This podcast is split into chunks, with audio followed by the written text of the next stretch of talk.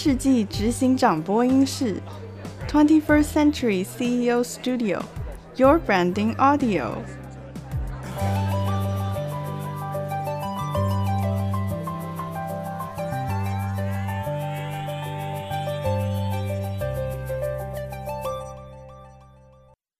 大家好，欢迎来到二十一世纪执行长播音室。二零一九年。仍然，我们会有三个系列在这里一起跟大家分享，分别是 CEO Insight、CEO Branding 及 CEO Vision。今年在 CEO Insight 里面，我会带领大家了解世代交替及企业转型之际，台湾产业，尤其是企业的接班人 CEO 们，如何坚持理念，克服困境。完成企业有序经营的接班任务。接续的 CEO Branding，我们会着重在品牌策略、行销三个面向，分享一些新的企业做法。在 CEO Vision 里面，我则会带领大家与 CEO 一起谈谈市场未来发展的趋势及他们所因应将会设定的策略，如何因变而变的。改变企业的方向，这就是二零一九年我们二十一世纪执行长播音室会跟大家分享的主要重点。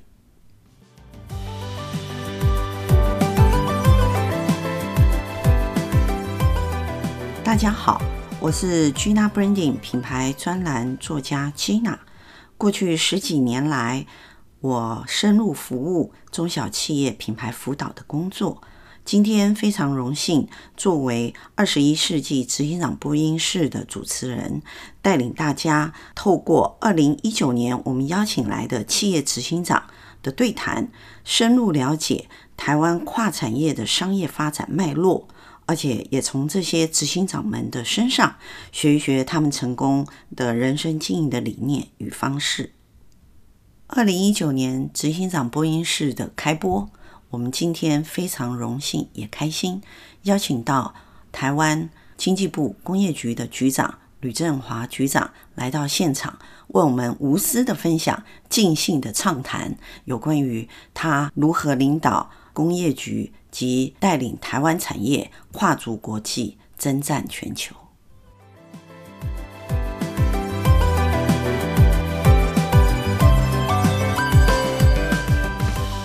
今天非常开心，邀请到也是我的好朋友，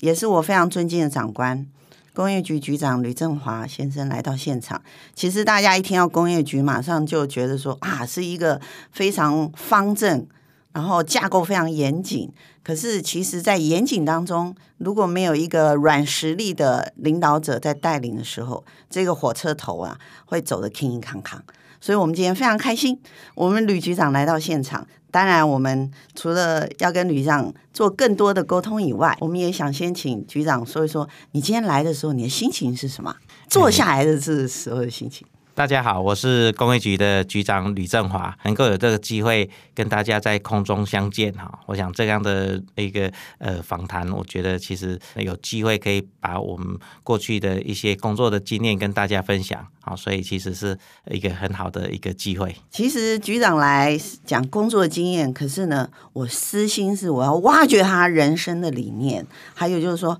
身为公仆啊，局长是公务人员嘛哈，所以我第一个问题。其实我刚刚有跟局长讲，您看那个题目列哈，其实是没有用的，因为在基纳所做的这个播客平台，其实呢，我们都在问题里头，希望挖掘更多音赛提供大家知道。局长或者其他的执行长，他们今天是怎么样走到今天的人生这个阶段？所以，我第一个问题哈，当然跟我们准备好的问题是有关系。可是，我真的非常想知道，局长您做公仆啊这么多年，其实我一想到每天早上啊要准时进办公室，有时候在上班前。就有上班前的会议，然后还有就是因为工业局有一些工业局长官的会议，要非常大的热情跟坚持跟毅力。请问一下，您怎么样保持跟培养这样的能力跟心情，持续做这么久的公仆啊？我是从八十三年呃开始当公务人员哈，所以其实二十几年来，大概这样的一个工作，我是觉得其实对于不管自己的一个成长经验、自己的学习模式，那也能够透过在公务部门的服务呢，提供各项的一个政策的拟定还有执行。那因为我刚好运气比较好，在不管在交通部或在经济部这些服务的单位呢，对于这个国计民生或是产业的发展都有很高度的相关。所以呢，其实看到自己拟定的政策，然后经过很扎实的去执行之后，两三年就可以看到具体的成果。我觉得这个就是一个很好的一个动力。那每天上下班，这个本来就是因为我们的工作上面，大概其实八三年那时候通讯软体还没那么的普遍发达，所以确实是有上下班的情况。那后来也因为职务的一个历练，那现在接任局长的工作，大概几乎随时随地都要有一些新的讯息进来。那社会的一些关注的议题呢，也都有一些需要及时的回应，或者是做一些处理。好，所以上下班其实这个只要你热爱这个工作，喜欢这个工作，那你心中想的是帮助别人的这样的一个想法，其实这个动力是会可以源源不绝。是，其实因为我也是上班族，所以我我自己事实上是觉得。非常能了解刚才局长所说的，就是您是用怎样的心情在这二十几年来。可是我听到有一个非常重要的一个因子，就是从您的背景，您刚刚有提到交通部跟经济部，那我们也蛮认真的哦。我们去研究一下你真正的背景。您是物理学士、电机硕士，到气管 EMBA，局长，你根本就是斜杠人生最好的案例啊！你告诉我们一下。为什么你会从物理学、电机，从理工科，哦，气管其实它是比较武管嘛，哈、哦，可是气管它很在意的是一些比较软实力看不到的东西。你等于是软实力跟硬实力，你在做你的学业选择的时候，你是背上怎样的？选择方式去建构你的学业的背景，这个果然 Gina 问的问题都是这个非常的生活化，而且对这个比较能够就我的学习背景上面做个分享哈。我想，因为我家里是在宜兰的乡下，啊，如果您有要去福山植物园的经验的话，就知道在开始要爬山那个山脚下就叫做员山乡。好，那那个地方有一个湖叫做大湖地区，好，我是在那边，因为我爸爸大概都世代都是种田，啊，所以家里务农的话，那爸爸就说，啊，如果你能够念书，我就想办法。种田让你去读书，但是如果你哎念不上去，或者是哎不想念书，那就回来种田哦。听到这个就是一个很大的激励的一个诱因，因为如果不好好读书，回去种田 非常辛苦啊。所以呢，就国中、高中就努力读书，那所以算运气不错，考试的时候分数算可以选择一些科系。好，那当初就觉得说，哎，这个物理是追求一个事实的 exact science，那怎么样穷？物之理哈，就选了台大的物理系去就读。那进了护理系读了几年下来，发现哇，这个物理哈，如果你要真的要继续深造，可能还要去国外去读博士，然后才能够在。真的穷物之力，那家里种田大概没办法让我可以去留学哈，所以我就想说，哎，那可能就是要想到大学毕业后的就业的情况，所以我其实大三开始就去修电机系的课程，啊，电子学有大概九个学分，三个学期我就修满之后，还修了半导体工程。啊，所以研究所就顺利的考上了台大电机研究所。嗯，那所以呢，我这些的训练其实都是一个工程师的训练了哈，所以大概也没想过什么叫做斜杠人生了哈。但是工作就开始之后呢，就是因为考了高普考。那考不过高普考，其实的原因也还蛮单纯的，就是在服义务役预官的时候呢，我是在。运输兵学校服役，是那运输兵学校呢，预官一年大概没几位，大概五六位左右哈。那大家就说，哎呀，他这个在服役期间，哎，可以去考高考。嗯、那其实考高考也不一定是要当公务员，而是因为考高考可以请公假。啊，有三天的公假可以出去，呃，去考试。那同时，因为考完就类似假期的部分，那哎大家就相约去考啊，就不小心就考上。那考上了之后，退伍就到交通部呃服务啊。那这是因为退伍之后就选择了一个分化的地方，是在民航局的飞航服务总台。嗯好啊，经过这个的一些时间训练之后，哎，大概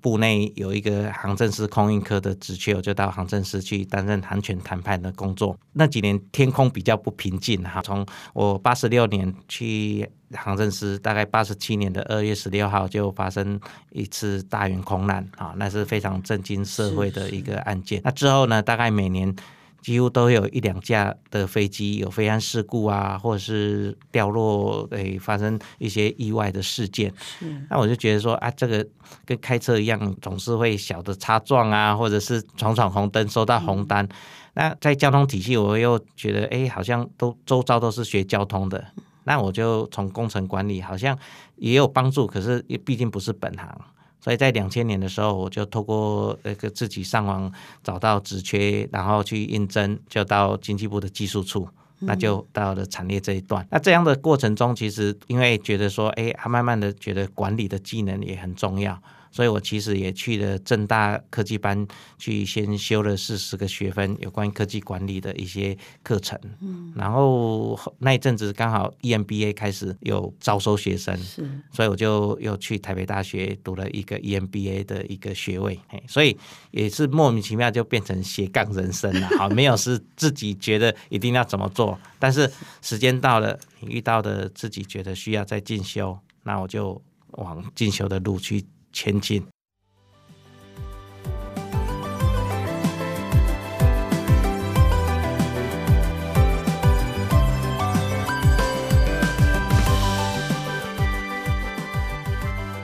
刚才听局长分享一下，就是您过去就学跟一开始进到职场之间的过程哈，我自己心中就浮现了四个字，我觉得就是一个叫做不急不求。顺势而为，然后还有一个叫做尽力而为。我可以听到局长，其实，在您的就学的过程当中，其实当然我相信，呃，您的家庭背景也给您非常大的一个支持，可是你也非常务实的去。体谅家人，对不对？所以说，您会做比较好的致癌的选择，不要增加家人的负担。因为如果再继续下去出国，恐怕你爸爸还有其他的兄弟姐妹吧，哈，是是，压力也比较大。是，所以也可以看到局长很体谅跟很关怀的一面。那。刚才有提到说，您在这个交通部的时候到航权谈判，哈，航权谈判这件事情，听到这个名词的时候，其实我觉得这跟局长。现在在后面经济部内的工作里头，我相信应该也有一些影响吧。因为航权的谈判，它不管是跟呃国与国之间，或者是说公司与公司之间，或是您刚才提到空难事件，应该都会有一个非常重要的一个心态。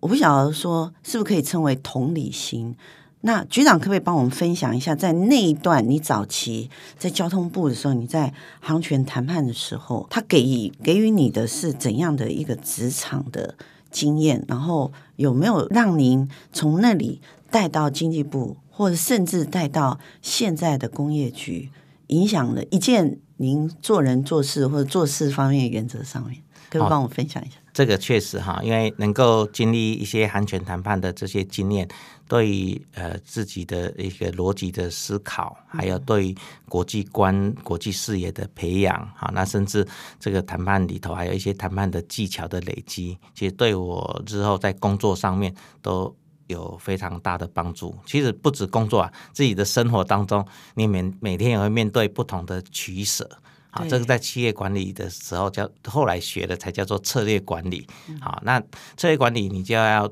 怎么样做聚焦？好，那你要做差异化谈判，也是类似这样的一个过程。那我们因为国家的这个处境比较特殊，所以很多地方你航空公司要飞出去，它其实并没办法用国与国去跟其他国家做谈判，所以呢，他甚至有的是透过机场跟机场签协约，或是所谓的这个航空工会跟工会签协约。那这些能够以协定的模式当然是最好哈，但是其实我们有时候还是要回到务实面来看啊，譬如说这个航权谈判有第一航权、第二航权、第三航权。第四航权啊，有一些延远权，或者是能不能在那边做载客，那有些能不能飞跃啊？那每一个谈判的样态、谈判的对手国都不一样。但我们是身为政府部门，当然是希望帮航空公司争取到他希望开辟的这个航权，希望能够载客的这个数量。那我举例来讲，过去飞机比较小，它可能飞欧洲的时候呢，它可能都要先飞到泰国的曼谷啊，去加个油。那加油之后呢，你如果要在泰国上课上货的话，在经营上面，航空公司就比较多弹性，所以呢，他就也会透过航权谈判去争取台湾在泰国那边可以延远到欧洲的航线，可以有几班。嗯、那相对的，泰国航空公司也会跟他的泰国政府说，那他飞来台北，飞来桃园机场，再延远到美国。它有多少班次？那这个在我们政府部门上做谈判之前，其实航空公司彼此之间都已经有一些。呃，初步的接洽谈到一定成熟度，那就会把它化成彼此是有航约的模式的部分呢，来透过这个约定能够有所保障啊。所以呢，比如说我们跟泰国的这个航约啊，我们去谈，其实这样的一个经验，然后能帮航空公司得到最大的利益啊，这个也是一个很令人哎，我现在想起来也是觉得非常针对课题困难，尤其谈到一半的时候，那时候的呃民航局的局长跟对方的民航局局长，因为诶有些有彼此的坚持，是，然后就会说啊，那我们先暂停十分钟。那有局长跟局长之间 four eye contact 啊，幕僚就先到旁边去，有他们首长之间的一个对话讨论，然后再回来谈判桌上。那可以因为这样的缓冲，让整个谈判能够顺利的进行。我想这样的一些模式，在后面我处理很多其他遇到比较需要去做协调折冲，或者是要 calm down 去做缓冲一下的一个经验，也都会。有很好的一个注意，是。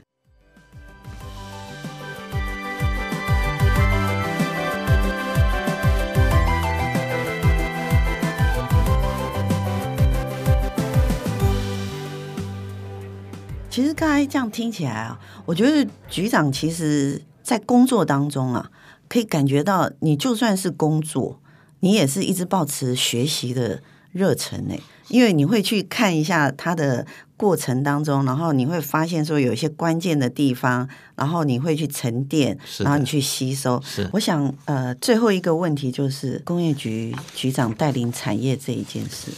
局长在未来三年，我们先说短一点。我当然知道局长不能够三年就就到别的地方哦，我们产业非常需要你哦，因为我们真的没有碰到一个局长说这么。一步一脚印的跟着产业往前走。那局长在未来三年，您想要带领产业到达哪一个地方？我们用这一件事来做今天的 Happy Ending。因为国内的产业哈，大概长期以来在这个附加价值的提升，或者是这个国际竞争力如何维持，包括既有产业怎么去做强化，以及呢新的产业怎么带出来，这种其实。我们在推产业的过程中，其实看得非常清楚，而且有相当多的经验。那我大概这三年当中，其实我也是希望说，能够把国内更多的这些隐形冠军，啊，这个是。德国在这个有一个教授叫 Dr. 席梦，啊，他们所谓的 Hidden Champion 的这种模式呢，是如果能够在产业中发掘更多的产业，那其实这个众志成城，啊，我们需要像比较大规模的，像台积电或者是钢铁的中钢等等，可是我们也很需要这种 medium and strong 的这些中小企业，能够透过政府。尤其工业局的，在我能力所及的这些相关的研究计划，来去做辅导它，把它往前去做推进。那这个有一本书叫做《火炬效应》哈，它其实提的就是里头每一个创新的冒险故事都有五大阶段。是啊，首先领导者要提出愿景，能够有。鼓舞团队向前，有梦想去前进。嗯、啊，接着呢，你要鼓舞你的伙伴能够渴望未来，一同冒险，来叫做跃进。啊，接着有时候在这个跃进的过程中，你会遇到猪队友，有时候也会遇到神对手。嗯，那这些的一些难题，其实你要怎么样带领的团队一起在这上面勇敢迎战？那最后一路路是最辛苦的，是。那这时候提醒伙伴们莫忘初衷，嗯、就是我常常会提醒公安局的同仁，大家身上流的是 IDV 的 DNA，IDV 的血液，怎么样？大家面对困难，解决困难，大家一起往前，莫忘初衷，才能够巩固达成任务的决心。那最后呢，可能抵达了目标之后，其实。一般都会庆祝胜利，可是抵达的目标才是下一个挑战的开始。所以呢，每一个人的成长、产业的成长、工业局面对产业的课题的挑战，也是这样一点一滴，就是踏踏实实的把我们分内的工作做好。其实我们的产业就能够一同在国际间有竞争力。是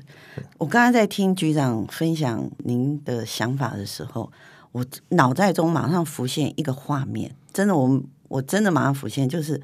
我感觉上工业局很像我们台湾的产业在世界市场上奥林匹克，工业局是奥林匹克里头那个拿火炬往前跑的那个角色，所以我也希望说，也祝福我们局长那个火炬。好，带领我们往更高的喜马拉雅山上走。今天谢谢局长来到我们的现场，当然我们非常感谢吕振华局长。来到我们这边，带给我们一个非常有特殊风格的一个会谈。我可以说，今天的会谈是像文人式的公部门的管理者。我们这个是一个文人式、一个哲学式的思想。由于是，局长说要把我们台湾产业里头的隐性冠军带出来，我们非常期待。我们预约局长下次在我们线上的时间。谢谢局长。谢谢君娜，谢谢今天的访谈，我们会努力把台湾产业做好。谢谢大家。好，谢谢局长，谢谢。